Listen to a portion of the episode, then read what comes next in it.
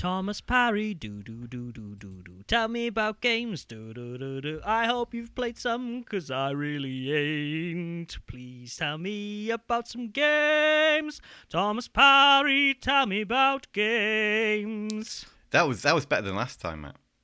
It was. It's almost as if we recorded it twice and I had time to figure out what I was going to say. How many times have we started a podcast saying that? Oh, it's the second time we've tried it, or third, or fourth. Maybe once or twice. It's Tom Mat Attack.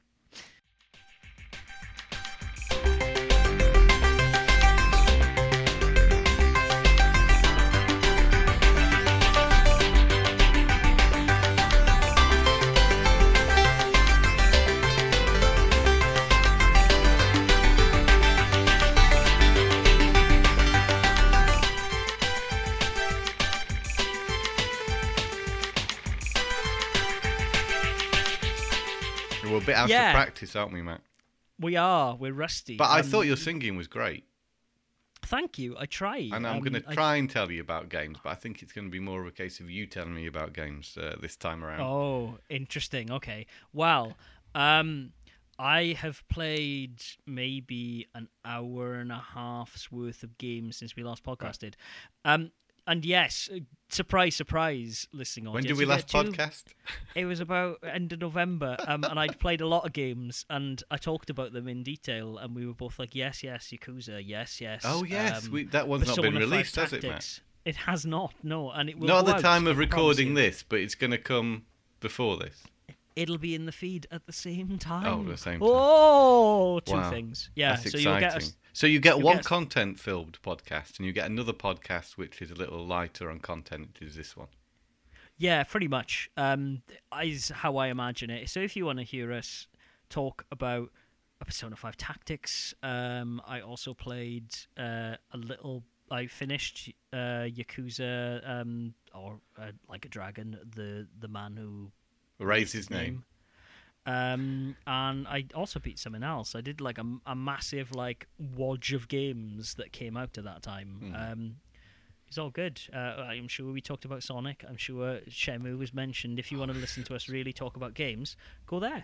Okay, yeah. Um, I'm just. I think it's more of a case of you know, say I'm not played anything. It's just sort of remembering, you know, what I have played. I tell you what is interesting that I can talk about. Um, it's moving a games collection because uh, that that's that's that could be kind of interesting for listeners who are, are probably in one place and they, they might be collecting games and amassing a collection and not really thinking about when they have to move. My advice would be be very selective. Yeah, I Um, mean, I knew this, and I told you this because I did the same thing, and then amassed more games here. And like, I, I very much think, and I, I- I've had this conversation a lot of times. Like, oh, I should slim down my collection. If I were to move again, I would probably sell at least forty percent of what I have. It's not fun moving a lot of games. Also, it's not just games; it's accessories and consoles. And I moved a broken Xbox for some reason. I don't know why. Um, what if you need it one day, Tom? What if you I need a nice paperweight? I mean, so basically, for li- uh, newer listeners, you you probably don't know, but I I used to live in Denmark. That's where I met Mat, and that's where we started this podcast. And uh, you know, I collected while I was in Denmark. I also brought over a few things from where I was living with my parents prior to moving to Denmark, and then uh, so I amassed all that, and then I moved all that out back to my parents again. and then I moved to London, and then I amassed more stuff in London, and you know, not really considering what I'd left at my parents. And I moved everything from from London uh, up north, and then I had to think about my what was at my parents. And you know this well because you've still got stuff at your parents. I know that Yeah. from years and years ago. But uh, yeah, then I have to move all this, and so I just got everything from London, kind of nice, and that was, you know, that was difficult. And it's not just games; it's toys. That's another thing. I've realised that I've a lot more toys than I thought I had. Yeah, I, I had that. Yeah. Re- I had that realization when we moved to this house, and this is why I, I've kind of stopped buying Yeah. them unless unless I see a G1 transformer in a charity Yeah. shop. If I Yeah. see if I see a Grimlock in a charity shop and it's like fifty kroner, I'm like, oh, you're coming with me. And the but thing is- I won't. Say with toys, you tend to, I tend to keep the boxes. so I I have an attic full of em- em- empty boxes currently. Um, So that's also a complication. You think like, oh yeah, if you sell them, you know. I think you've got to really think about it, what you want to keep, what you want to sell, and and uh, if you do want to keep it and you don't need the box, but then oh, what when you move again, it might be easier to transport it if it's in a box, you know. So there's all these things. Just, just wrap it up in bubble wrap. Or wrap. it up in bubble wrap, which is, you know, majority of my stuff is probably still wrapped up in bubble wrap. Um, but yeah, it, it- also it- the boxes. what's that? I said, ironically, also the boxes. Yeah, yeah. It's uh, yeah, it's a challenge, and uh, but I'll get there. I know eventually, and I will be selling some stuff. Uh, I would imagine. I think it's the harder stuff that it, to store is the accessories. I think uh, games, as long as you have enough shelves, enough space for shelves, you can Yeah. store games. But accessories are weird shapes and sizes, and yeah, th- th- that's something I've got. To, I mean, House of the Dead, uh, overkill light guns, you know, uh, or, or just light guns in general. You know, you just want to Uh, put them in a bucket, you know, or something. I mean, to be fair to you, though, at least like you may be able to reap the benefits of being the only person that was just like, I'm gonna get every one of every rock uh, rock band guitar because those plastic instruments are worth quite a bit of money. Are now. they now? Because people want to play them, they don't make newer ones. Yeah, Exactly. Yeah. I do have a lot of that. I have the Gene Simmons um, Guitar Hero guitar. Uh, you bet your ass you have the Gene Simmons Guitar Hero unlicensed guitar. oh, no, I think it's licensed. I mean, by Gene Simmons, yeah, probably. oh, not not by, kits. like, Yeah, yeah. yeah, that's interesting. Um, yeah, so so so I've been busying myself a lot lately with just sorting out because we moved just before Christmas. So uh, yeah, that's been keeping me very busy sorting everything out. And I say I just got to a stage where it was sorted out when I brought over all my stuff from my parents, which you know they were very glad because that's been in there for over a decade. Uh, yeah. Yeah, I was gonna say. uh, so um, you know, for, for for my for my mum to have a, a room emptied um, and given some space back because she's a little bit like me. She has a lot of stuff. She collects a lot of stuff. So um, she was very thankful for the space, and I was happy, you know, to be able to give that space back to her. But it's it's left me with um, a bit of a conundrum that later today I'm gonna, you know, get back to work on and sort stuff out. Fair enough. But yeah, yeah, that's just a warning. You know, when you're collecting, think about think about it a bit, and I'm I'm sure I'm sure every collector does, but it is easy to get carried carried away. Um, It is, and it's um, not fun when you when you moving around a bit. Yeah, No, I mean it. It definitely isn't, and also like the fact. Like, we've talked we've talked about this until we're blue on the face. Like we we have substantially large video game collections. We we have talked from the fact that like I used to go to a flea market and buy everything I saw. Like well, Mat, you- you're you're a magpie, Mat. You, you'll pick up stuff off the street and take it home with you. I will. Yeah. so will I. You know, if I see a Yeah. CRT TV abandoned uh, by the side of the road, I will I will take it. Hey man, you liked that CD rack I found you that one time, so you know. I've um, Let- I've got three CRT TVs knocking around. One in the garage, one in the games room, and one in the front room. At the I have one. I have Yeah. one, and it's 16 inch, and I I very rarely use it, Yeah. which probably says a lot about. Maybe I shouldn't have so many retro games because I don't play them. no. Well, there's so um, many ways now to play retro games um, through modern. I mean, Nintendo Switch Online is great. I mean, you've got a lot of classic N64, Super Nintendo, Game Boy, and so on on there. And retro Yeah. compilations and clone consoles, some quite good clone consoles um, out there Yep. too, um, that don't require you to have a CRT. Although I do have a Laserdisc player, Yeah, I mean, yes, you do. Um, and that is um, sort of comes to life a bit more on a CRT, and uh, it is it is um, nostalgic to stick in an old system and play. N64 always looks better on a, and it's not great. I mean, outside of PC, I don't think there's great emulation um, options for the N64.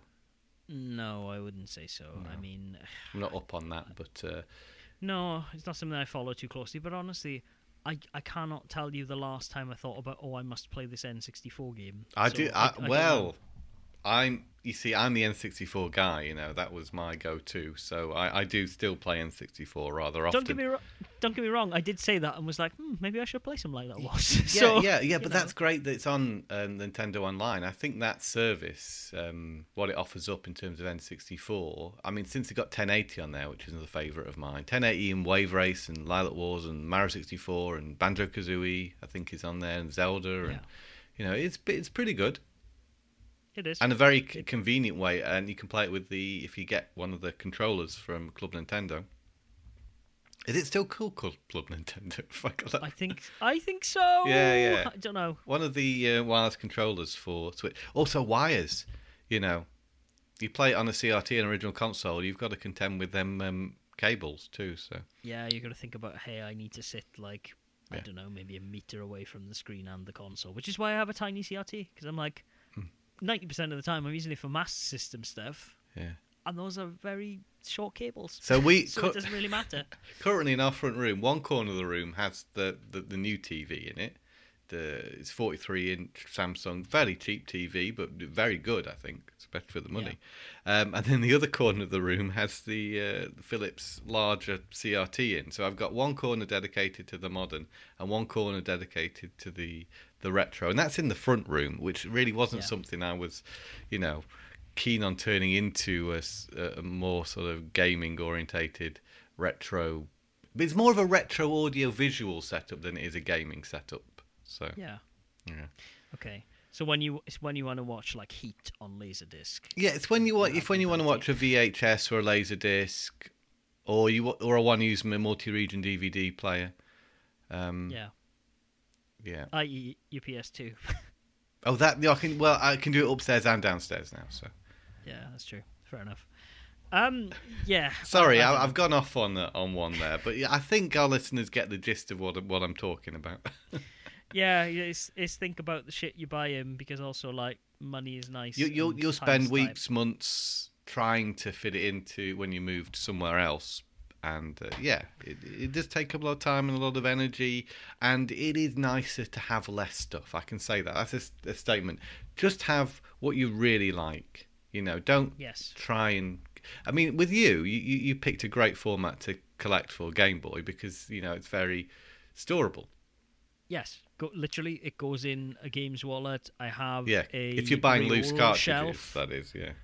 I mean, it's, you've seen like I have one Billy, and I think like I've got a smaller Billy adjacent thing as well, which is full of games. But like, Hmm. I could double stack that, and I could minimize that space if I wanted to. I've just kind of left it one face in because it's easier to. Yeah, I have to double stack. But I, to be fair, right, I've been thinking about doing it myself because a I don't look at the boxes that much, and like I know what's there, I know what I have boxed because I my Game Boy stuff is memorized. Like for better or worse, I absolutely know 100% what I have on the Game Boy. Game Boy Color, little bit less so. A little bit of like, oh, I I know I have this game. I can't remember if it's complete in box or not.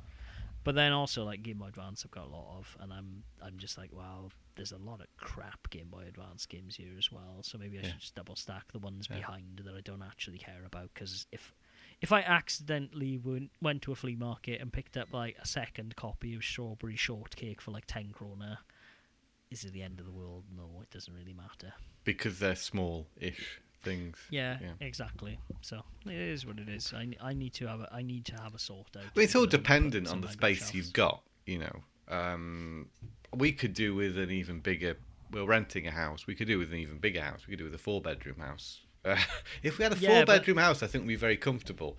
But you know, you don't think of that when you're collecting. You don't think, oh, one day I'll need a four-bedroom house. You know, because of my collection. Yeah, just just to hold these PS2 you just to, yeah, just to keep all the stuff in that you, you've collected. And I mean, you know, when you're considering buying a house or, or even renting, uh, you know, a house, you know, it, it does make matters more expensive when you have to think. Uh, Well, uh, I mean, we mo- we moved into our place, and I realised, well, our apartment was holding a house's worth of stuff, and then obviously Oh, that yeah. doesn't account for the stuff I've bought since I've lived in this house, and so yeah, I tr- I try not to buy too much shit unless I have to now. And then I got into the One Piece trading card game, and again, also something very easy to yeah. store. What, what are you doing? space. Yeah, How does your mind work? Yeah, you, you're thinking about small things. Only collect small things, I mean, it's the way to go. I think personally, unless Uh, they're but- Skylanders.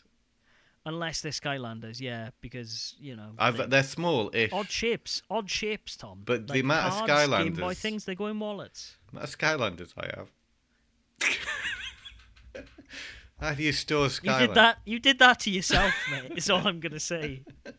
Oh dear, Skylanders. Yeah, I think uh, is the gaming industry moving away from this? I think we saw that with Ubisoft's um, spacecraft game. Starlink. Starlink didn't seem to sell very well, did it? Well, we know It's it didn't shame. sell very well. It's a shame. It's a I shame. Really it's like cool, but game. maybe gamers were just thinking, "Oh my god, we're going to put all these plastic vehicles. I've already got a load of Skylanders. I've already got a load of rock band instruments." Um, and th- th- they're Yeah. a bit cumbersome because they're quite big, aren't they? The the the ships. They are. I mean, they look cool, but Yeah. like the thing is, right? The thing I learned from that game was like you could still do all this in a video game. Like the the the upgrades of weapons and everything else.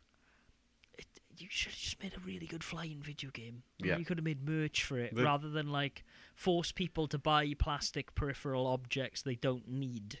I think You that was could the have just trend made at a the good time, but they were a little bit after they the were trend. behind it. I mean, like Dimensions had even ended by then. Yeah. Um, Skylanders had ended. Um, Disney Infinity had ended, and then you you got like there was some weird stuff like some figures that were like iPad enabled that I see in free markets every now and again.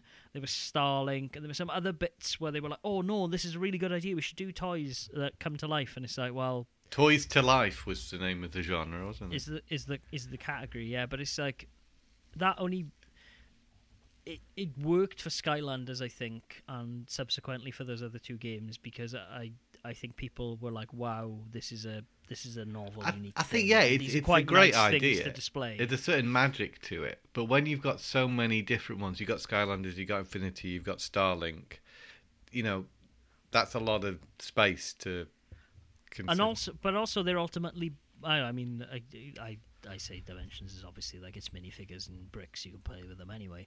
But like ultimately Skylanders and Disney Infinity for me were bad toys. Like yes I would say I have one or two Infinity figures. Like I've, I've got the Boba Fett and I've got some other stuff because I think they're quite nicely stylized Disney characters. I think they yeah they look great. Yeah, but like a kid doesn't really think about displaying stuff do they a kid wants a toy they can you know how I guess how that likely- as toys, yeah, there's not a lot of playability. The playability is in the video game, isn't it? The toys are Yeah. just a way to get into the the game. Yeah.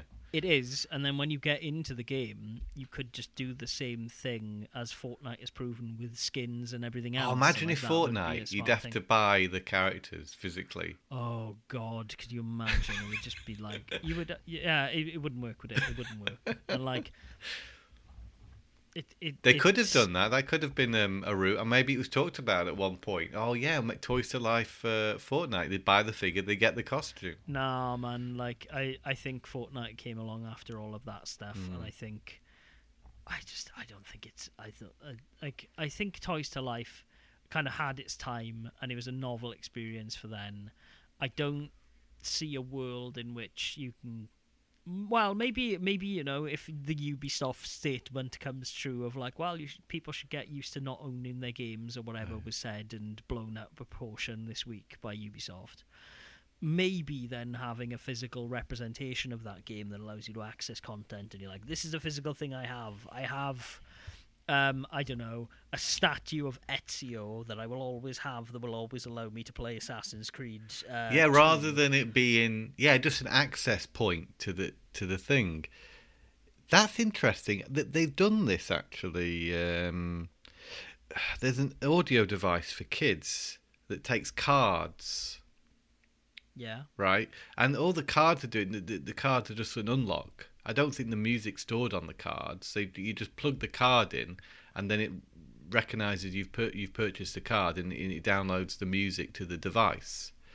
oh i know i've heard of this thing i can't remember what it's called Yeah, so if you want Um, something physical, then you could go that way, but without an internet connection, without unlocking it, then it's it's uh it's yoto right Yoto. the- yeah, yeah yeah, that's, it's interesting.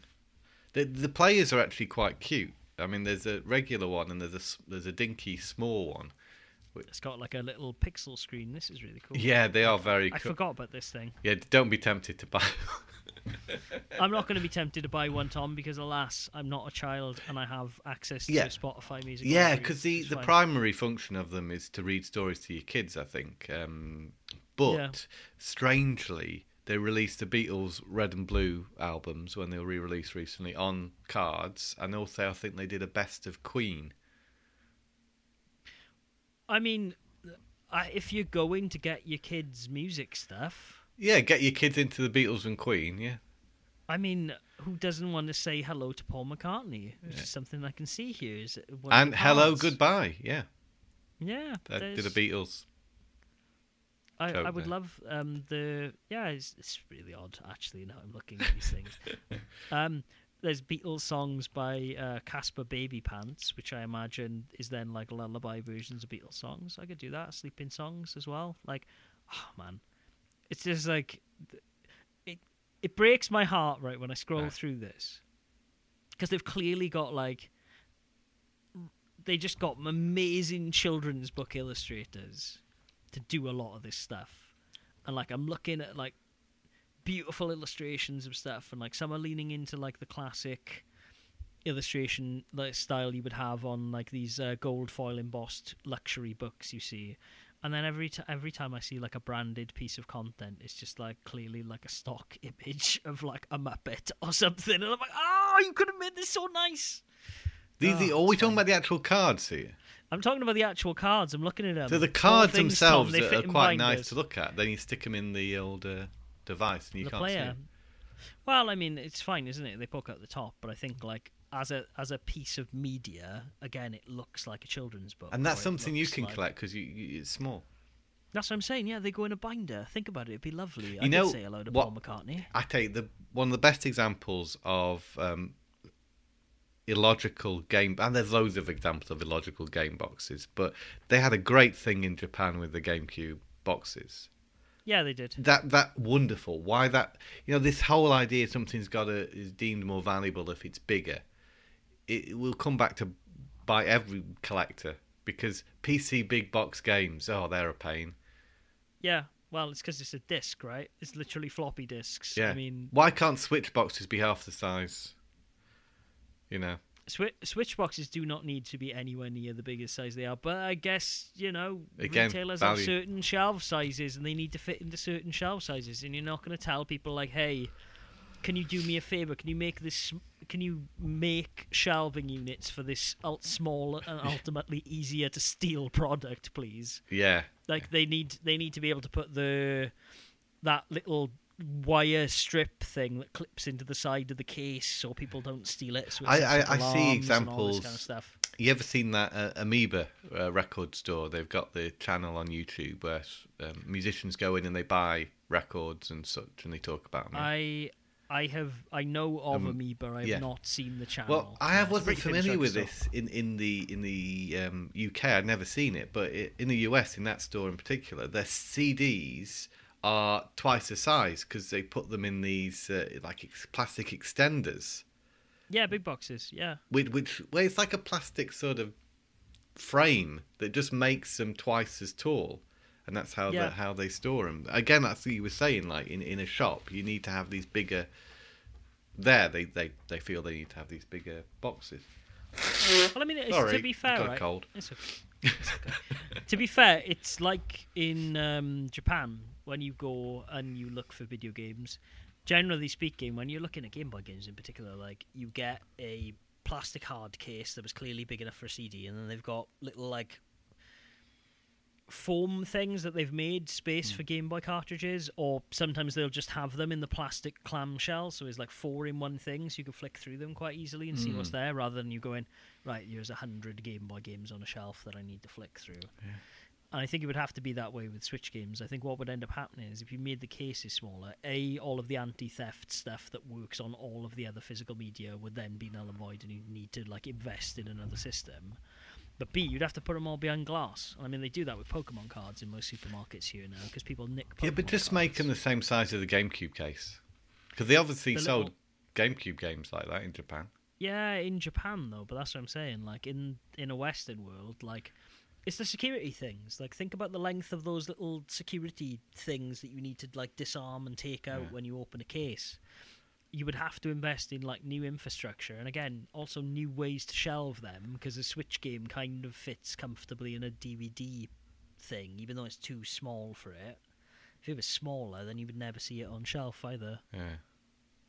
Oh, These are just things you know. You sort of look at it and think, oh, look in again. It's always Japan, isn't it? It's like because it's space in Japan because they don't have as maybe as much space. You know, if you, you live Yeah. in Japan, you're probably living in a smaller space, so everything is smaller. You know, the the the, the Famicom is small. The NES is big. The Saturn cases are CD cases. Of course, the Saturn cases in Europe are bloody massive things Yeah. um, yeah, it, I think that they got it right. I, I think I'm just talking from the perspective of someone who's now moved from a flat to a house and still doesn't have enough space. Kind of, yeah. Hey man, like I said, like I said, that that is a sign to me you need to downsize some of your stuff.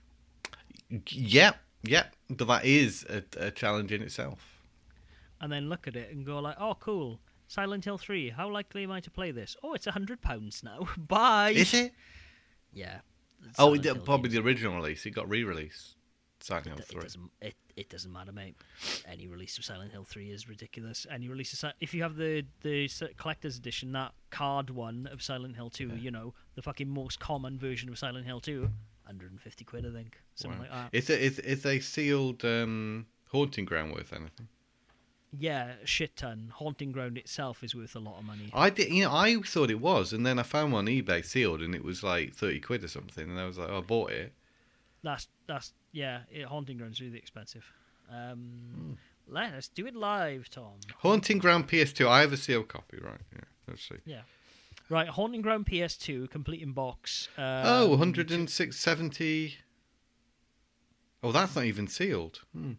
Yeah, that's what I'm telling you. Like Haunting Ground's is a very expensive video game. Sealed. Even port. 150 sealed. Right, you have a UKV version probably. It is all again. It is all on versions. It is all what version of the game you have, especially with PS2 stuff, Mm. where people are willing to pay a premium for the UK version. Right, actually, I know I can see a UKV version of it here. It's 150 quid. Yeah, this is what I'm looking at. Yeah, it's the same one you're looking at. Yeah. It looks like the US one's more expensive. That's interesting. But I still think that's a lot of money. I think I think that's a shit ton of money. And I, obviously, I've never played it. Yeah, no, I I'm sure it's fine. Um, I'm gonna do the thing I like to do every now and again. Sorry, listening audience. How much do you think my copy of Michigan Report from Hell is probably worth? Ah, yes, this is something uh, I would have liked liked to own myself. I don't know. Um, 200? Probably the Um, highest. There is a no UKV versions on eBay.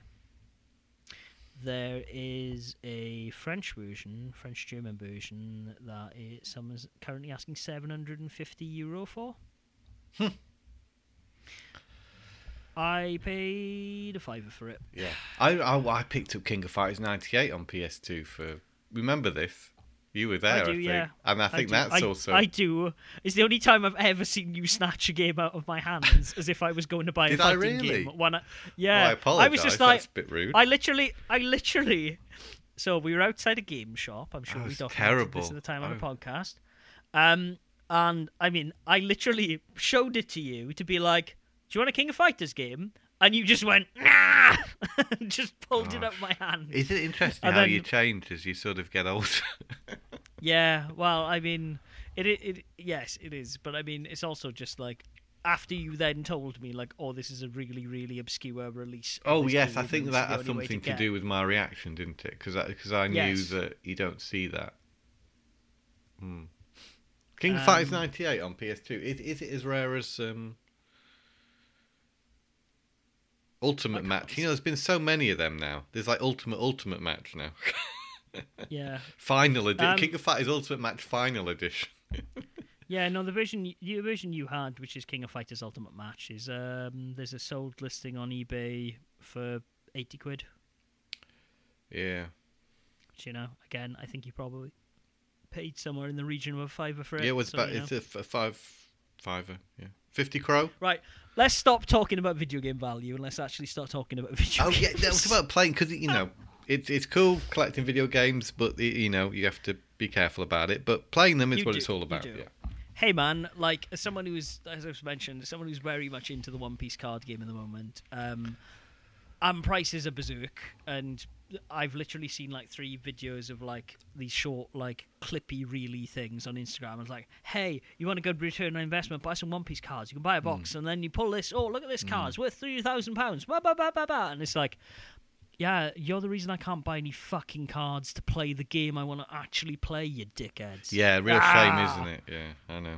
It is. It sucks. Um, and I mean, to be fair, this is the same with video games at the moment, isn't it? Like, reason Michigan Report from Hell is like whatever ridiculous amount I just said it was, or someone's trying to get that.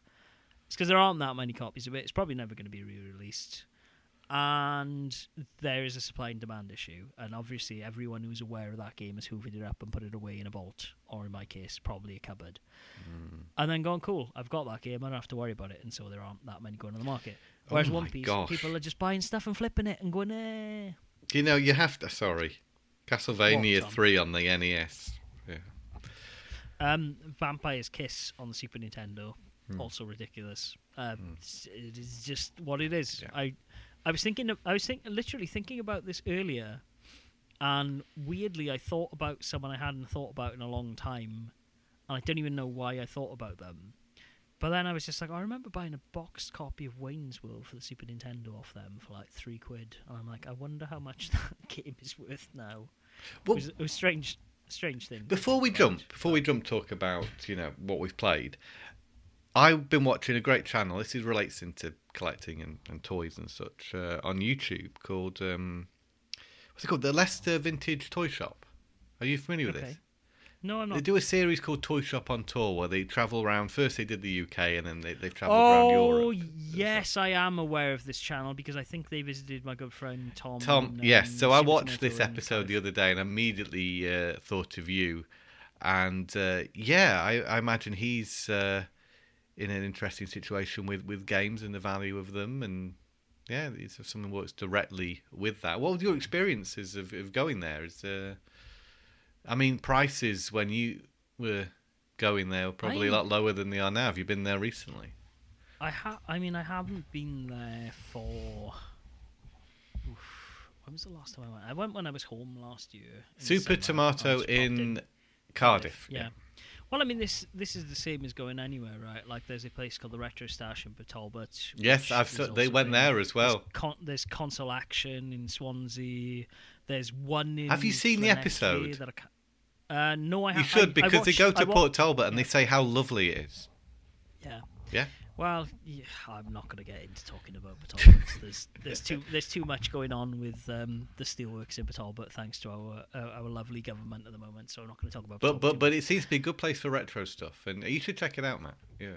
It it is an area of the world where like I, I think the reason I'm into RPGs the same way I'm into RPGs is because there was a lot of people who clearly played that stuff and traded it in quite regularly around that the South Wales area, and that's how I got into it. Yeah. Um, I, w- I will just say sorry to anyone affected from Talbot in the, the recent announcement from the Steelworks. Hope it all goes through okay, and hopefully. How many listeners do we have from Port Talbot?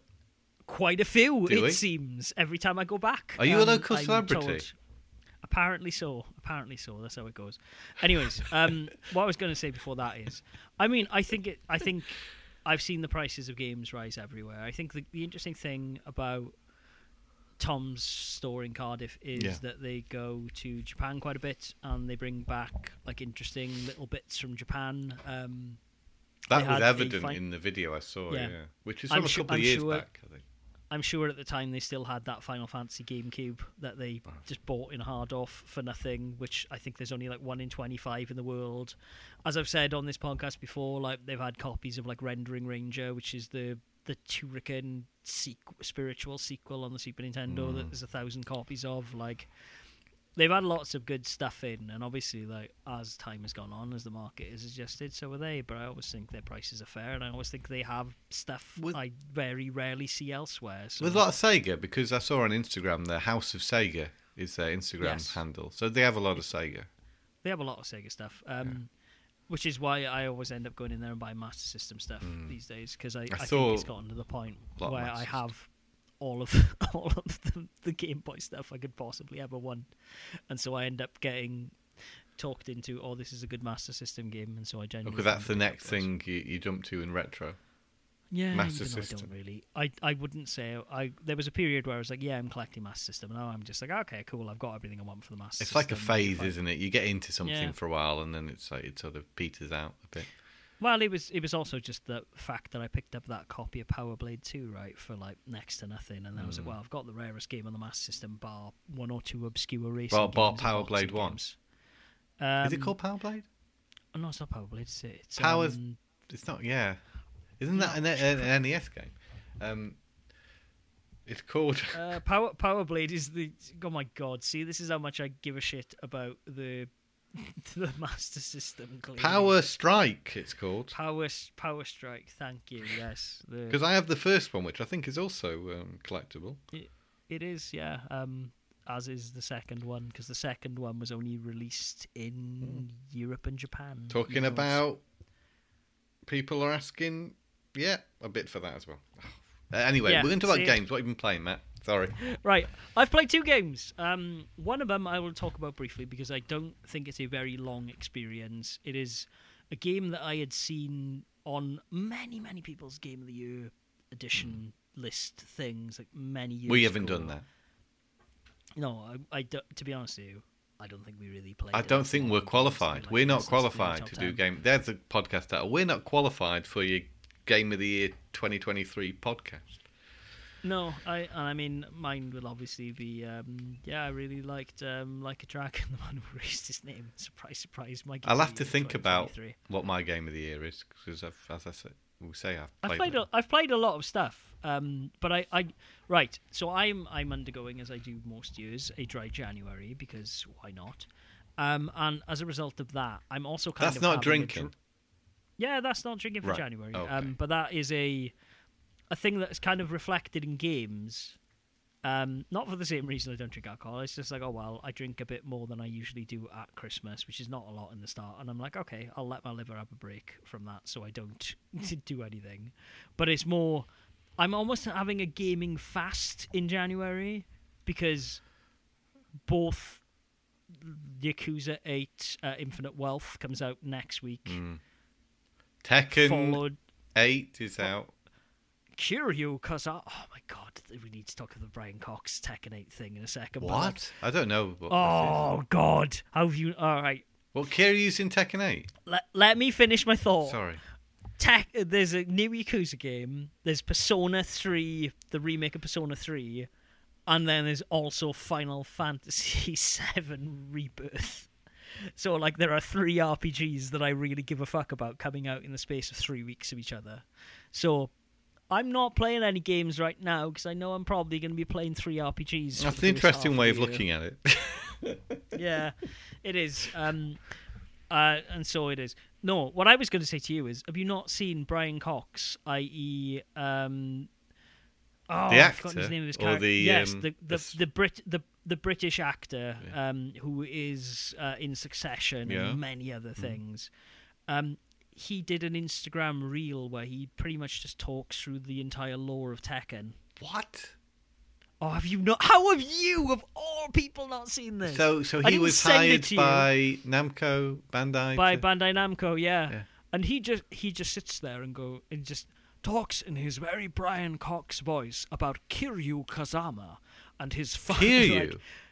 uh, not Kiryu. Is um, mean Jin fuck- and- I don't fucking like Tekken, Tom. I don't care. Oh. Jin Kazama, king. you mean of the Eye of Kazuya? You were talking about Kazuya. I do mean Kazuya, yeah. It doesn't matter, Tom. Right, right. Anyway, it's just Brian Cox talking about Tekken and, Right. and just pronouncing Japanese words and things with all of the, the weight of Brian Cox Mm. uh, being Logan Roy um, and just clearly not really giving a shit, but being there because they paid him probably a lot of money to talk about. yeah, he doesn't King have a clue Fist. what he's talking about. You know, the Tekken sort of uh, backstory is very uh, complex, and It is. Uh, he talks about he talks about Heihachi. He talks about everyone else. hey, It's- is it's a good Hachi time. dead? I can't recall. He's dead, isn't he? Then he comes back, and then Kazuya was dead, but now he's come back. It's like no one tends to. I mean, again, I don't know the law of Okay, Tekken. I sorry, just I look I look at it every time. I'm like, oh, law. This this law's son now. Okay, cool. Martial law. I know that. Yeah, martial law and everything else. Forest, Actually forest law. Oh, forest law. Forest law and martial law. Yeah, martial law's a ridiculous name. now I think about it. Yoshimitsu. Lei Um, Wulong. Exactly. We can just say all of these names like Brian Cox all day. Anyway, with that in mind, with all of these, like, hey, I'm going to have to play a load of games, I've played two games. One of them we talked about and we promised each other on the last podcast, no one's heard up until this point, What? that we were both going to buy uh, Wanted Dead. Oh, yeah, I um, didn't. Team Ninja game. You didn't. um, well, Tom Parry, I'm here to tell you, maybe don't. Don't bother. Really, Um, it's a third-person action game. What could go wrong? It is. Um, Team Ninja difficulty, and then also not really being very good at making shooters is what I will say. Who's it developed by? ha- I, I think it is directly Team Ninja, and I think it's published by someone else. Not Team Ninja. it is. Uh, wanted. Uh, I think it's a different studio. I will tell. I will tell you. We have talked about this many times. Maybe with ex Team Ninja staff. Um, right. So the game is developed by Soleil, um, which is a Bally Studio Games thing. They made Devil's Third. It is the it is the the people who went and made Devil's Third made an action shooter game. Oh, that was the studio headed up by um, the What's the, his face? Itagi. Yes. Itagi. Ah, I can't. It, yeah, the, the the Dead or Alive, the father of Dead or Alive. Yes. Yeah. Um, is um uh Satoshi Kanamatsu? No, no. um, No. is the stu- is the studio runner, and then it is yeah the Dead or Alive guy. I can't remember his name. Uh, isn't listed in this Wikipedia. Hang gone. Can you hear that keyboard? I can hear that frantic typing. Because that's yes. a that's a big mechanical keyboard. Ah, Tomonobu Itagaki yes. is is the is the guy who created Dead or Alive and Ninja Gaiden. No, we revived Mm-hmm. Ninja Gaiden, didn't Ninja Gaiden. He, he obviously brought it back for the original Xbox, and then went on to do Devil's Third. He did. Um, it is a, so. The hardcore gamer describes it as a modern take on a third-person action game from the early 2000s, and overall a punishingly difficult bloodbath that's a joy to play. A joy. I would, I would disagree with that last statement. I didn't Um, think it had the the greatest uh, reputation. No, it did not. It's got a Metacritic score of around 50. Um, it is. Right. It, there are things I really like about it in that it has the Tom and Matt attack charm of like a trashy third person action game. There is, you can I can qu- I can quite clearly in tone make reference to things like Shadows of the Damned quite comfortably. Good. However, um, it is as that pull quote just said, punishingly difficult, even from the get go. I've played about an hour a bit, and I'm like, do I really want to play? How much this? did you Is pay this- for? I paid like fifteen quid for it or whatever it was. I bought it on sale Yeah. um, in the in the Christmas sale. Oh, on uh, Um, digital. Yeah, I bought it digitally. I was like, well, let let's try this before I spend 50, 60 quid on a physical copy, and I'm kind of glad I didn't. I think you can yet. get it for I'll- cheaper here. I think you could, but like it, essentially, it's a mix of third is a third person action game. You have a mix of using a gun um, and using cover combat mechanics as you would expect, and then you also have a sword, and so people come up to you and like you slash them and you do whatever. There is a very high emphasis on you can't really get hit because you don't have a lot of health Ah. and also uh, pretty much what happens is like you just get swarmed immediately from the get go before they even really let you settle into the shooter mechanics by like melee combat. Oh no, I don't like the sound of that. It's all timed parries, and if you fuck them up, you instantly die. And I was like, I'm playing this on normal, uh, on the easy mode, where you at least get revived once when that happens. Yeah. But generally, what happens is you go into a big environment, you have absolutely pittance of ammo in your guns and bullet spongy enemies to try and take care of. So you're like, right, I need to get relatively close to them because I need to do headshots, otherwise, I'm not going to get through this room. So you do that. And then generally what happens is in most of these areas you kill one wave of enemies and then you get like charged by four people with swords who instantly kill you Oh. and I'm like, this is not fun. I mean, how would I've it compare to the eh, difficulty level of something like um, Ninja Gaiden? I think Ninja Gaiden, while difficult, is more technically competent. Mm, mm. Ninja so Gaiden, not- yeah, it has the reputation to be difficult, but it, it's very playable still. The only way I've managed to circumvent it in my hour of playing so far is generally to trick the AI by making them run into one of my Oh dear, cohorts. that's not a good. and then my cohort pushes them, and then I unload a clip in their face before they can pull a sword on me.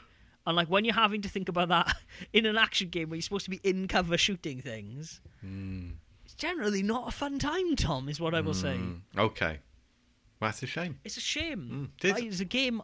It is a game I would love to watch someone else play who is willing to put up with the bullshit that this game has to offer, or a game that I would love them to put in like a god mode for, so I could just play it and Yeah. not have to worry about like actually dealing with it and just see the Oh. clearly ridiculous story because it starts with you being like being a woman in a high security prison that's run by AI with a massive robot arm and a a big like a big imposing military man comes in and is like, "We need you for a mission," da-da-da.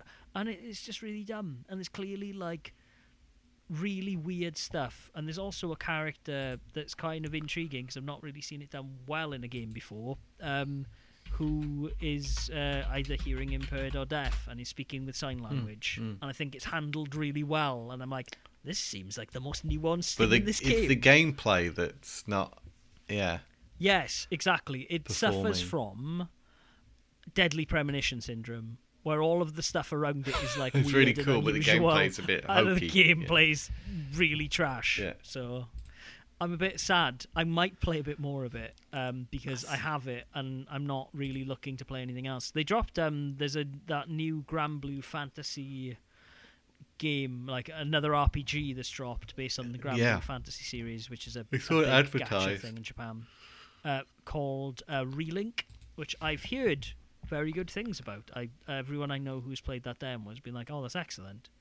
But much like the reason I haven't gone back to Sea of Stars, even though I I, I really enjoy that game, is like I'm like I can't do JRPGs at the moment. I need No. to save my JRPG head for the JRPGs that are to come, and so yeah. it is what it is. So maybe I'll dip in and out of Wanted Dead, but I'm reading about um, the studio now. Valhalla was the studio that was Devil's Third, yeah. created by Itagaki, and then that was merged into the the studio that's um, developed Wanted Dead, which is Sol- Soleil, so so Soleil, I think. Soleil, yes, isn't of course it is Yeah. Soleil.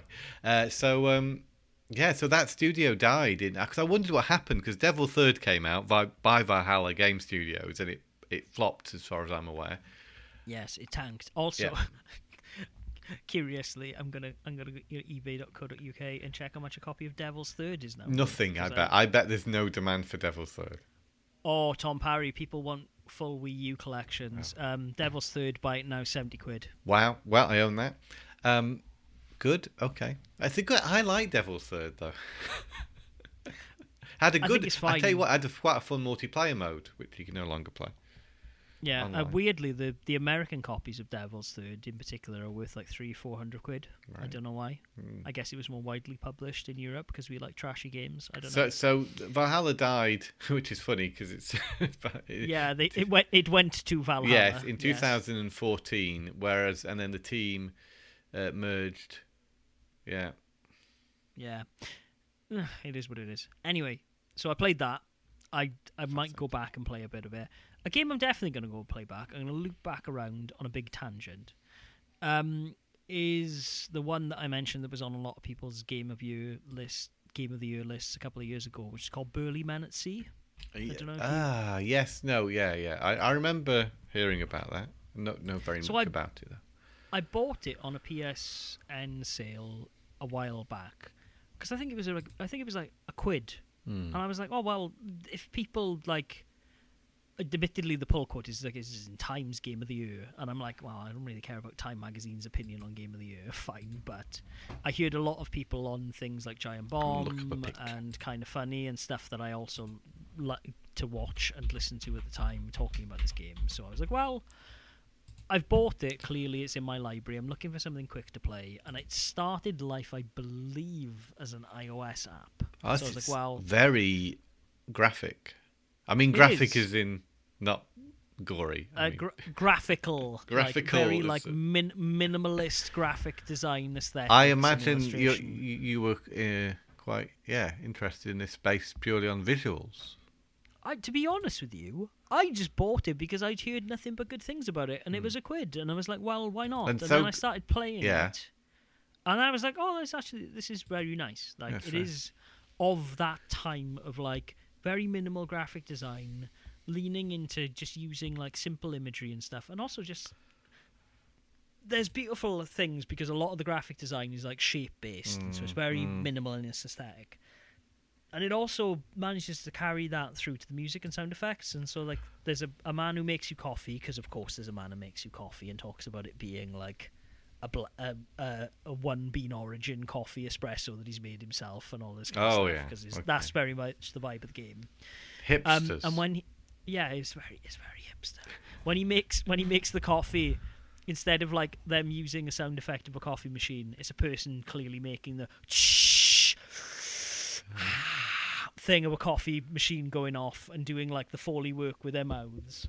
And then there's also a blacksmith who's hammering away in one of the buildings, and it's like ding, ding, Mm. and it's, it's, it's, it leans into that aesthetic. with this on. Switch, sorry, did you say? It is on everything. It is on Switch. What did you it play it? on... I played it on PS5, where Hmm. again I was reminded of its existence and I I bought it because it is on sale at the moment and there's a New Year's Hmm. sale for like a quid. Um, I think this is a game that, honestly, in my heart of hearts, while I'm like, yeah, it's really cheap on a console. I haven't checked how much it is on an iOS device, but I believe the way the game plays would probably lend itself better to a touchscreen. Oh well. right, not not even. What about Steam? I, mouse. I think you could play. I think you could play it quite comfortably with a with a mouse Hmm. because like it's mainly you're you're pointing and interacting with things in the environment. But what you're generally doing is you're going left or you're going right, and like it's very confusing on the opening title screen because you need to interact with it by swiping it. Which obviously, if you have a touchscreen, which is one of the first things you do. But like, I was trying to move a cursor around and clicking on stuff. I was like, nothing's happening. What the fuck am I missing? So how about the and then I started. I start. I didn't play it on the Switch. I played it. on yeah, the but PS5, but so it, was like, maybe it will yeah. have the touchscreen. yeah, I I, th- I think it would work on the Switch. Hmm. And so I was just throwing. I was literally ham- like mashing all of the buttons, and I realized, oh, I need to use the right analog stick to like swipe the screen. This is very odd. Hmm.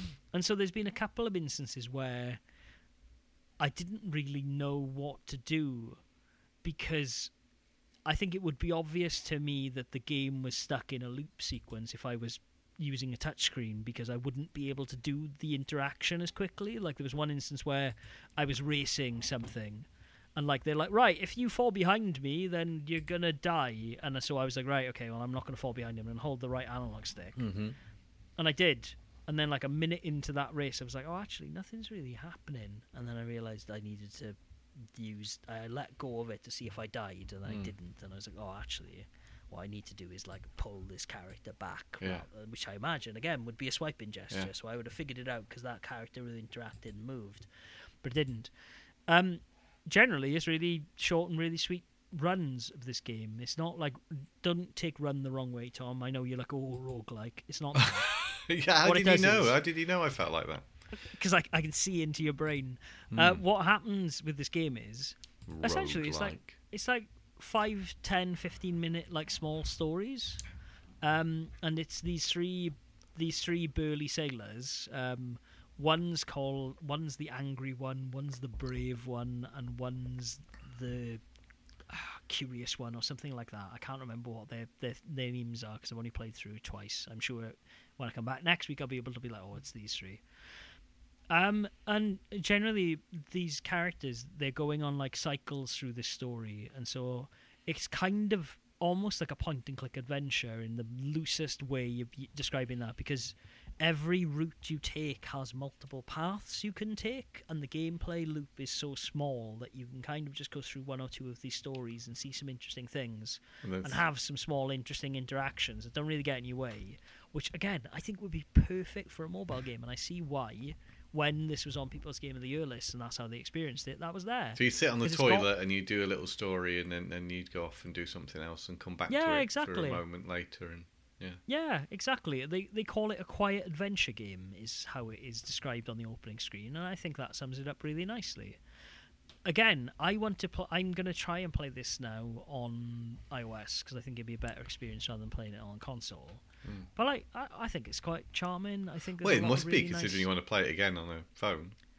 Yeah, exactly. I I think that is the ideal way to play it. But like, it's pretty good. Like, and it's not going to break. It's not going to break your budget. It's not going to take you too much time to go through. I think looking at how long to beat, how long to beat, you can do everything in like two hours. But again, if you're playing it like five ten minutes at a time, that's gonna that's gonna Mm. a lovely you, like, little uh, game to play on your phone, like um, my, my favourite part-time UFO. Exactly, it's same same vein of that. Yeah. It is just like a little a little idling game when you've got little five minutes and you want to play something and do something a bit different rather than just scroll Twitter or look at the Guardian and go, oh god, it's all going to kick off. I soon, genuinely think part-time UFO is one of the best games I've played in the last I don't know how many years. I would, I would probably include, and this is a bold statement, I not backed up by science or me actually thinking about. it, I would probably include part-time UFO on probably my top ten games. Yeah. Yeah, it, it's I just like- pure gameplay. So well done, so addictive, uh, so well presented. You know, even getting all the little outfits for the for the guy as well is is fun. I just, I, I just love the little how all the music. Like again, the presentation, as you say, like it Mm. looks beautiful, it sounds beautiful, it's so well considered. Because it's, HAL, isn't it? It's just Mm. a good fucking game. I played. Uh, is there anything else you've played before I? Uh... Nope, that is it. Other than lots of One Piece card game, Lovely. and I want to talk about that. Um, Mario Wonder played a bit more of that. I, I, I haven't completed the game by any means, but I did pick it back up again in the new year. There's something about a Nintendo game, especially a Mario game. It's great. Yeah, I really like it. Uh, it's a lot of fun. Um, I've got not got too much more to say about it. It's still, it's still enjoying it. Still think it's a very solid, uh, creative uh, experience. And what else have I I played? I tell you what, I situation that I've encountered on the uh, Series S. The obvious one, isn't it? You're going to run out of room because in, the internal um, storage is is very, small. Yeah. Um, but then that, that that really does change the way you play games because if something is really frustrating you, and I had this situation with Need for Speed Unbound because it's a game I've poured a lot of hours into and really quite enjoyed. But I reached a point in the game where it was becoming nigh on impossible. I, I couldn't find a way to beat a particular race. I, you know, it was just very frustrating, and I couldn't get any further. And that's when you delete the game because you don't Yeah. have the storage space to keep a game you, you don't necessarily, you know, you're done with Yeah. right? So and I won't come back to it because I won't reinstall it. But I've sunk hours and hours into that game, but I won't come back to it because I can't just leave it on the hard drive. If Yeah. something has to go, it has to be the game, you know, that I've decided. Well, I can't get any further with that. Well, this is this has been my question to you a long time, and this is kind of looping back round to the the start of the conversation when we had about physical media and Mm. the space that takes up. You have always been a person where, I, well, I'm going to buy that on the Xbox because I want to have it downloaded, and I'm like, yeah, but that's the beauty of digital stuff. You don't need to keep stuff on a hard drive if you're not going to play it, and like.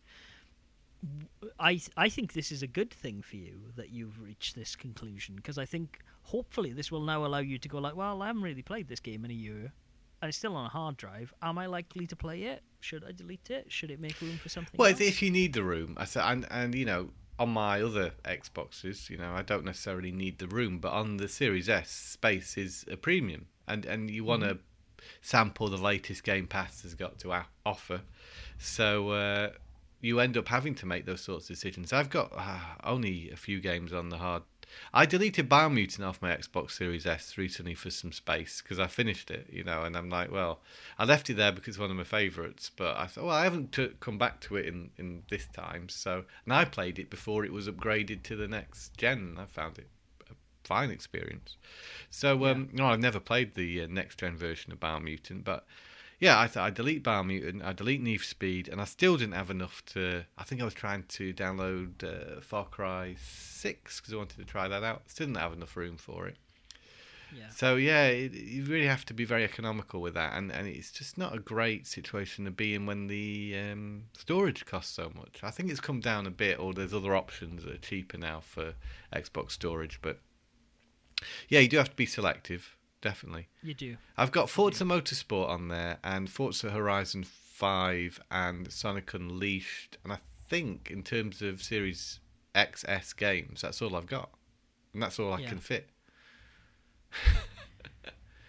Interesting. Hey, yeah, I, I say if you want to sample a lot of games, you need a bigger storage thing if you if you do intend to go back to those games and you want to because something like Forza you can just pick up and play whenever it's nice to have it there because there's not Yeah. this moment in that game where um, either any Forza game where you, you feel so frustrated with it and the progression is halted. The the problem with Need for Speed and Unbound was the progression. I could not progress until I did finish this race in first place. Yeah. And even with multiple try- retries and stuff and upgrading my car as much as I could, I didn't see a way of do doing it, which is really frustrating. Also, you get up to a point in the game, because the way it's designed is uh, the more races you do, the more heat you get. So the police are more likely to chase you. And you end up in a situation where you're trying to progress in the game and get to the next race, yet your heat level's so high that you're the police are on you all the time and you can't go to that next race until you've lost the police. So you spend most of your time trying to lose the police, you know, and then oh I get to do the race so I can progress. And then Yeah. then you don't do it in the week. It gives you like a timeline. It says you you get up to this part of the week and then you can do the um, qualifier. So you work your way up to, to the qualifier. You you fail the qualifier. You have to go back a day, right? In in, Ah, in the timeline. So you have to, you know, earn the money again. You know, you've saved up twenty thousand, then you have to go back to nothing and save up twenty thousand again. Still at the same time, in order to progress, you're having to constantly dodge the police to get to the next race anyway. that seems. So it's a horrible loop to get stuck in because you can't just immediately go and do the race you're stuck on. You have to build all the money up and you have to lose the police several, several times. And that's hours of playing. Yeah. So, well, it's a great racing game, I think. And it, the, the whole police thing is a cool angle because you get a little map. You have to think about where you're going because if the police see you, then then you're stuck. So it's a strategic thing, but it's also um, becomes an annoyance when you're trying to progress. I I could see that. Yeah. That's that's. That's my little rant over for Need Speed Unbound. I think had again awful lot of potential. It's made by Criterion. I mean, it's uh, it's a great driving game, but there's elements of that game that really make it frustrating for for me personally. That's a shame. Yeah, there you go. So so really, what I've been playing is I've been playing that and and Mario and of course Fortnite. I'm always dipping into Fortnite on a weekly uh, basis. Yeah. What did you actually? I'm curious that like they launched a lot of new modes. I don't think we talked about Ah, yeah. last Yeah, okay, I think yeah, it came yeah, out in between. What did you think in particular? Because like I think I think the Lego Fortnite mode is fun. I thought the racing game from um, the Rocket League Hmm. people whose name escapes me was fine, but I didn't really. No, I didn't feel yeah stick with it myself either. It, it, it, I don't really like the mechanics for the racing Mm. stuff. It's- And, it's like a bit unique, isn't it? In Fortnite, yeah, but I, it, I just it felt like a sloppy kart racer to me, and I Mm. didn't. That's not really what I want. Mm. And like, obviously, I'm not a big driving games fan anyway, so I bounced off immediately. I was somewhat disappointed by the Harmonix um, rock band. Did Harmonix actually develop that? They bought Harmonix, Tom. You see, I Epic just thought uh, this is very close to Rock Band, and I thought, wow, can they get away with that? But Yes, because they owned the studio that made Rock Band. you know, I I have gone back to that a few times in a multiplayer capacity. Yeah. um, yeah, uh, playing. I, I quite like it. I, I think how they've laid out the um, the buttons is makes a lot of sense on the controller. Actually, Yes. that- once that you get one it, it's very easy. But once, yeah, it takes it's a bit of a learning curve. I honestly, I played some of the harder difficulty songs. Yeah, yeah, right. Yeah, the harder I- difficulty. That's another story, isn't it? Playing it on easy. Not fucking. I could not fucking do it. Yeah. I literally, my brain wouldn't work to be like. So for, for those of you who haven't dipped into Fortnite, they have a new music mode that I believe is called Fortnite Festival. Yeah, I think yeah, that's right. Um, and generally, what it is is it's a game made by Harmonix. So, unsurprisingly, you can play bass, uh, guitar, drums, or the vocals of a particular track.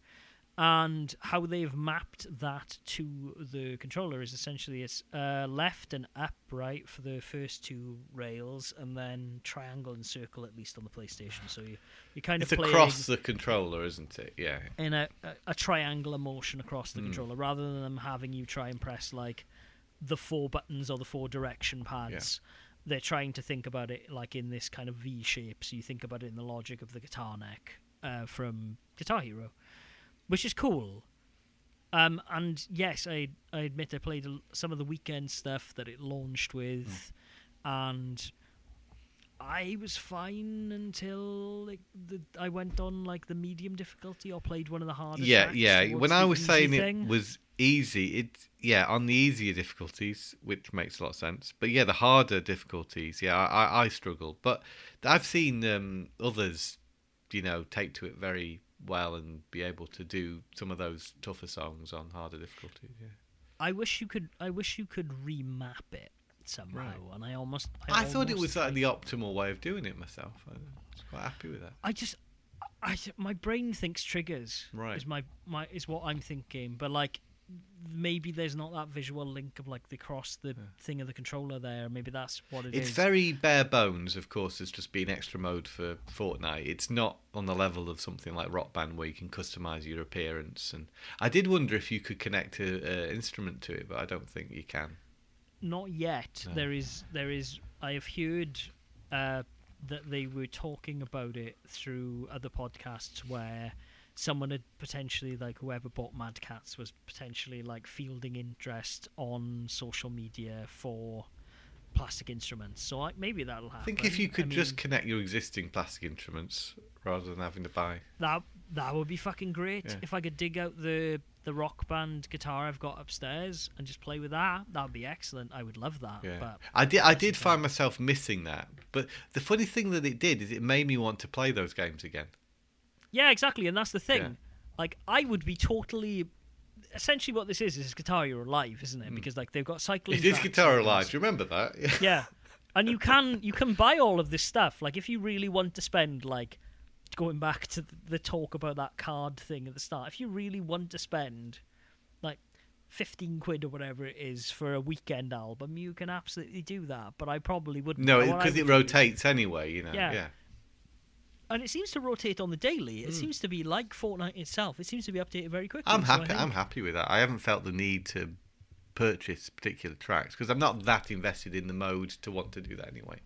I liked Guitar Hero Live. Yeah. I liked that. Like, hey, that there will be Do you different know, songs. I was like, thinking after obviously playing that, I was thinking about Guitar Hero Live a bit, and what that offered was kind of fresh. I think that was really that cool. was a I think that really was a good cool. It's just it. a shame that the popularity of those type of games was dwindling when that game came out because I think it's a I great I think they should have given it some more time. Hmm. I th- I think they should have like. I think they thought like right, well we've we've sold a lot of plastic instruments, we've let it die down a little bit, and now let's quickly do it again. Because I mean, like that came out on the Wii U, PS4, uh, Xbox um, Series. I've got the Wii U guitars under the bed. I've I've got the Wii U version of it because Yeah. I bought it for like a fiver or something like that, and then I played a lot of it, and I really enjoyed it. Yeah, I I, I, want to was- pull that out actually and give it a give it a go again. Yeah. I, I think the interesting thing about this Fortnite thing, and if they were to say, hey, actually, backwards compatible with all previous guitars, that would be dope. A, then you'd have a much easier time selling the 17,000 guitars you have. Mm. But B, it would allow older people who have nostalgia and are like, oh, actually, maybe I've still got that guitar in my garage, and they would bring them into Fortnite. I think it would expose a younger generation who didn't have the ability to play Guitar Hero because, let's be honest, like there are gamers playing Fortnite who were small children when that came out and perhaps saw the instruments but didn't potentially I- engage mm, with them. Epic seems to be making a very conscious decision to offer more than just Fortnite, don't they? Like to turn Fortnite into where you can play every type of game through. I wouldn't be surprised if one day there's a one-on-one fighting game um, within me at all. within Fortnite, or or probably I think it's more likely to do, do a Smash Brothers type um, brawler as opposed to one-on-one. I think that would That fit in the Fortnite universe pretty well. Wouldn't surprise me. Yeah. Like, um, yeah, you just run around instead of item drops his weapons. Yeah. So, I, I think a- is this to give offer something to everyone, isn't it? Within the Fortnite ecosystem, you know, if you don't like Yeah. shooting stuff, you can do say Lego Fortnite and do something a lot more passive and you know, uh, and that type of game.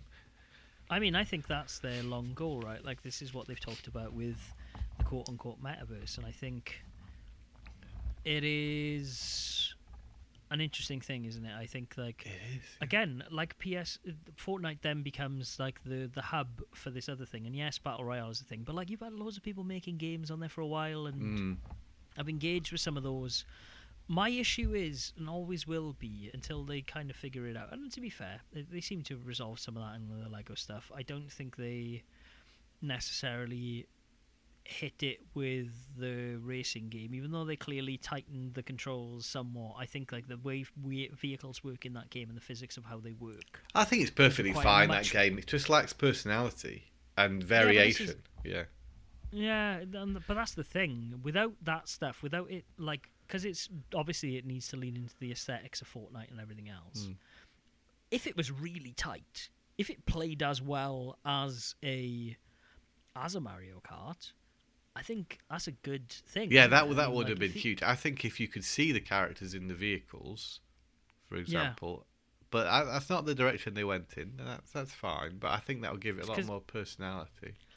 But again, like that would be like an over the shoulder versus like top down. Uh, not top down, you know what I mean? Like the, the that perspective of like being away from the car, which is how you control vehicles in Fortnite, isn't it? Like Ah, yeah, again, ah, yeah, it's it's, yeah. it's because it's relying on how the engine works and how that is there. And the logic of Fortnite that Yeah. people's heads. Well, sometimes people's heads poke out the top of cars, depending on how big the model is. Yeah. yeah, yeah, but it's also just like I think the gun mechanics are great, the movement is excellent, and then everything else either then requires you to completely rebuild the the game and like build an engine build a game on top of Fortnite in the same way that the Lego experience and the uh, the Festival. Harmonix game Yeah. do.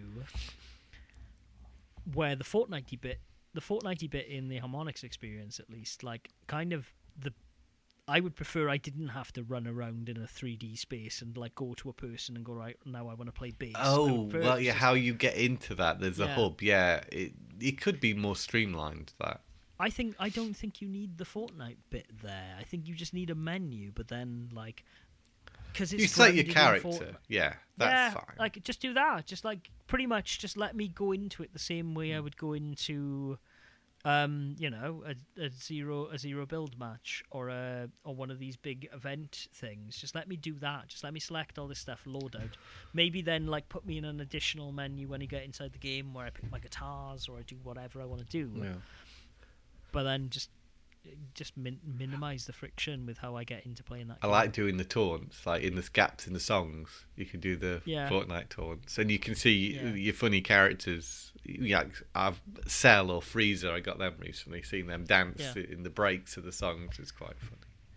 I need to buy the battle pass. I need to get Snake. I don't think he's out yet, right? I don't No, I, last time I played it, Snake wasn't available. I haven't got the battle pass this time, but I'm I'm literally just going to buy it to get Solid Snake. Yeah. I'm just gonna do. I'm gonna. I haven't played much this season, despite these new games. I dipped a little my toe in, but again, the good thing had so is much going on with Christmas. within the Yeah, ecosystem, you can play the different modes and still gain XP.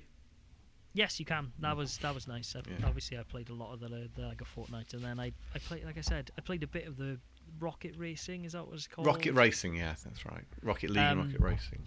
Yeah, Mhm. yeah.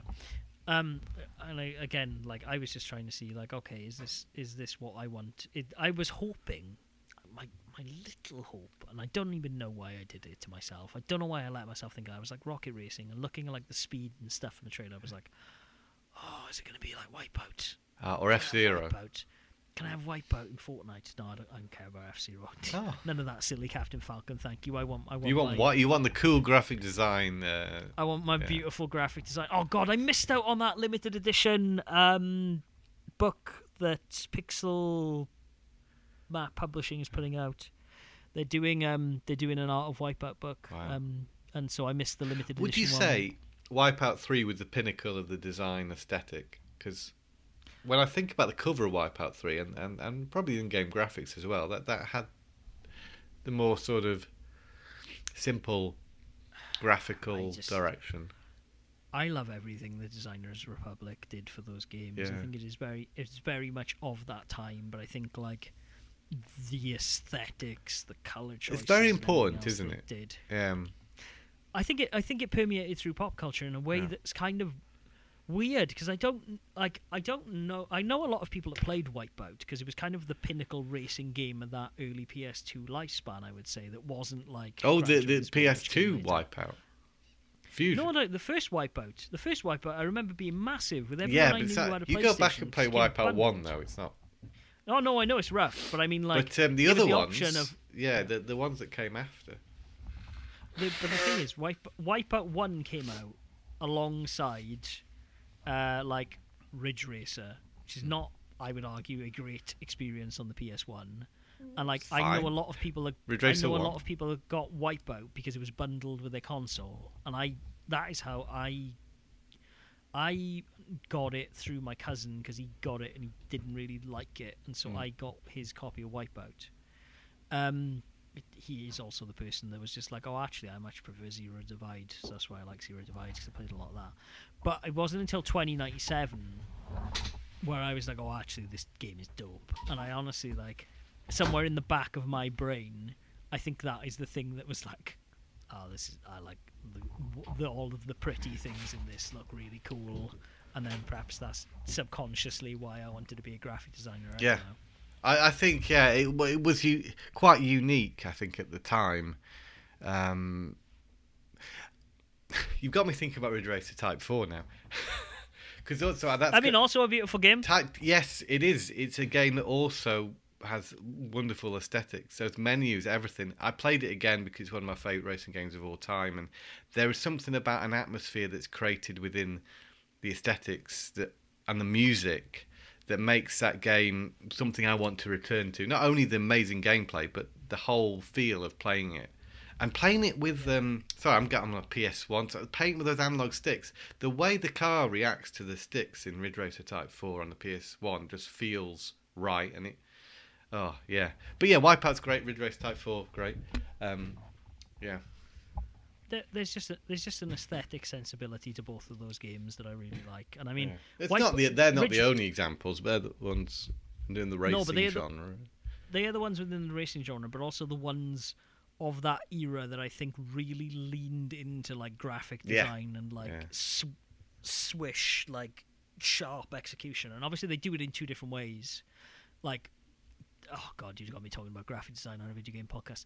Ridge Ra- Ridge Racer does leans into like very like clean, straightforward, like very almost like luxury car brand. Like, hey, we're just gonna Mm. Very yellow. beautiful flat color, very yellow, very like speedy, very like very heavy like bold typography usage. That's really cool, and I think the the stuff from Design Republic, obviously with Wipeout, is beautifully originative, but it also kind of leans into some stuff that I would see on posters at the time for like rave and like underground culture and Hmm. stuff, and really bringing that to be the forefront of how they do this game, and then obviously having a soundtrack that amplifies that with like Aphex Twin and Prodigy and all this kind of Yeah, stuff. I think is really fucking neat, even though that isn't my cup of tea in terms of like musical genre. I still really appreciate it because it Hmm. feel it feels part of a bigger whole when you play that game Yeah. like you listen to those you listen to that music you see the visuals and everything else and it's all it fits so perfectly into itself Yes, it, it, it does. It does very much so. anyway i'm gonna stop talking about this More than Extreme G, although I do like Extreme G. Yeah, I mean, no, like, it, it doesn't. They don't compare. But uh, No, but like, there's a lot of games that tried to riff Yeah, off that's of right, that, yeah. right? Like, there's Extreme G. There, what's the one with the girl with the purple hair on the cover on like a motorbike? I think they're like Extreme G, XG Is that three. It's Extreme G three. Yeah, Is it XG3 Yeah. that I'm thinking of? Yeah. yeah, yeah. That was everywhere at the time. That was an early. Was it early PS2? Wait, I mean, it was on PS2 and GameCube. Um, I don't. I don't think it was on Xbox. That one. Uh, think the se- no. They I can- rebranded it slightly is- for a sequel. what I can see here is PS2 GameCube.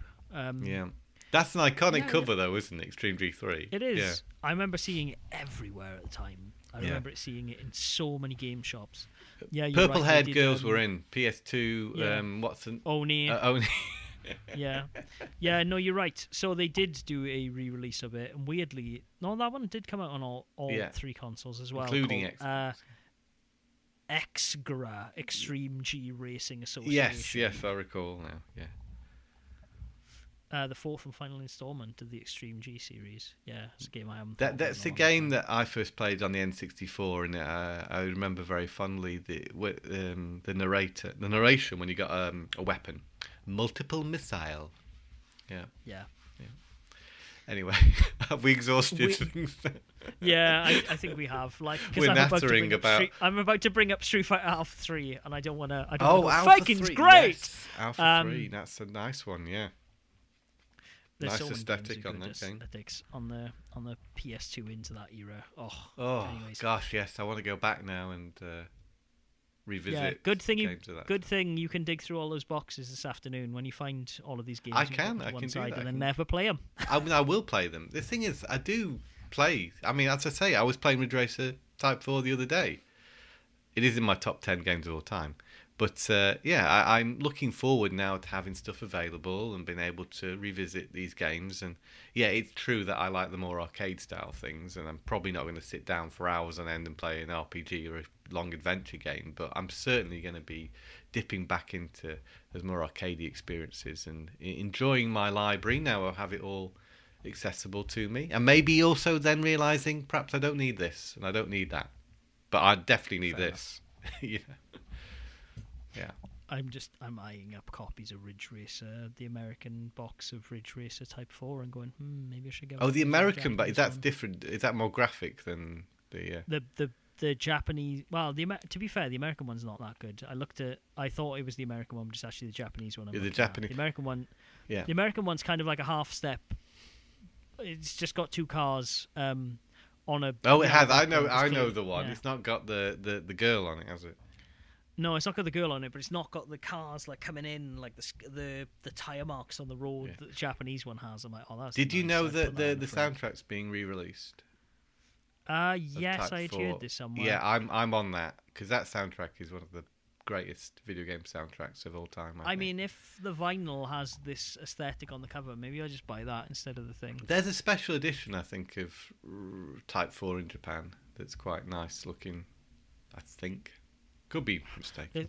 Th- There is also a version of the soundtrack from uh, Japan Mm. that is beautiful. It's the R spelled Yeah. out almost in like a bitmap font. Yes. cars. Yes, I know. I So know. cool. I know. Oh, I love the aesthetics of these games, man. Oh. I think I think Anyways. maybe we should uh, make that a topic for a future episode. Uh, get video games with amazing visual aesthetic, you know, and we're talking about also the presentation, the menus, and the music, and yeah. do you, do I really want to give you a platform to talk about Vib Ribbon? Vib So I have to ask. Oh, yes. God, how did we talk about this and not mention Vib Ribbon? Um, Oh, because because I knew we would be here for an hour if I brought up Vib Ribbon to you. Anyways, let's do that. Let's do that next episode. I'm really Then- excited about chatting about that side of video games. Yeah, it's not it's not something we do a lot, and you know, Mm. as professional graphic designers, I'd argue we're probably you know we're probably allowed to talk about that Yeah. to some extent. Yeah. Anyways, if you've enjoyed us rambling about this, um, apologies again that is light somewhat on gaming content. You know what? I, th- I actually, enjoyed in anyway. hindsight, though, that was pretty What? interesting, pretty different. I, I think so, and I mean the fact that it's sandwiched Even with one where we talk about games because of my lazy ass and not having time to edit it. Um, yeah, hopefully you enjoyed. Um, if you did, you can find us in a variety of places, such as on Facebook at facebook.com forward slash Tom Mat Attack. We're on X. I've given up calling it Twitter now; it's dead to me. Um, at TMAcast, um, at Game Boyle for me, at Tom Parry Eleven for him. And then you can listen to us in all of the places you will listen to podcasts, such as on tommattattack.com forward slash podcast. We're on Blast Processing. We are on Stitcher, iTunes, and Spotify. Cheeky rates, subscribe, etc., etc. Tom, always a pleasure, mate. Um, Absolutely, Mat. Pleasure to do this again after uh, a while. Exactly. It's 2024. We're here. Happy New Year, listeners. As I said to Tom, because it's the first time we've spoken since the New Year. I think I'm still on the in the grey area if I'm legally allowed to say that. The the calendar police might come for me. But Happy New Year to you all. I hope you've had a wonderful holiday. I think it's fine. some- If it's January, Yeah. sorry to you, Mat. If it's January, it's I'm- I- fine. I'm not going to get into it. My my firm belief is like on the cut-off point of the second week, and I think we're already into the third. But it's fine. Anyway, my my semantics of when you can say Happy New Year aside. I hope you had a good one, and uh, we will speak to you. And I'm sure what will be an eventful year for video games and probably the world at large. Till next week, everybody. Be sure, as always, to game on. Game on.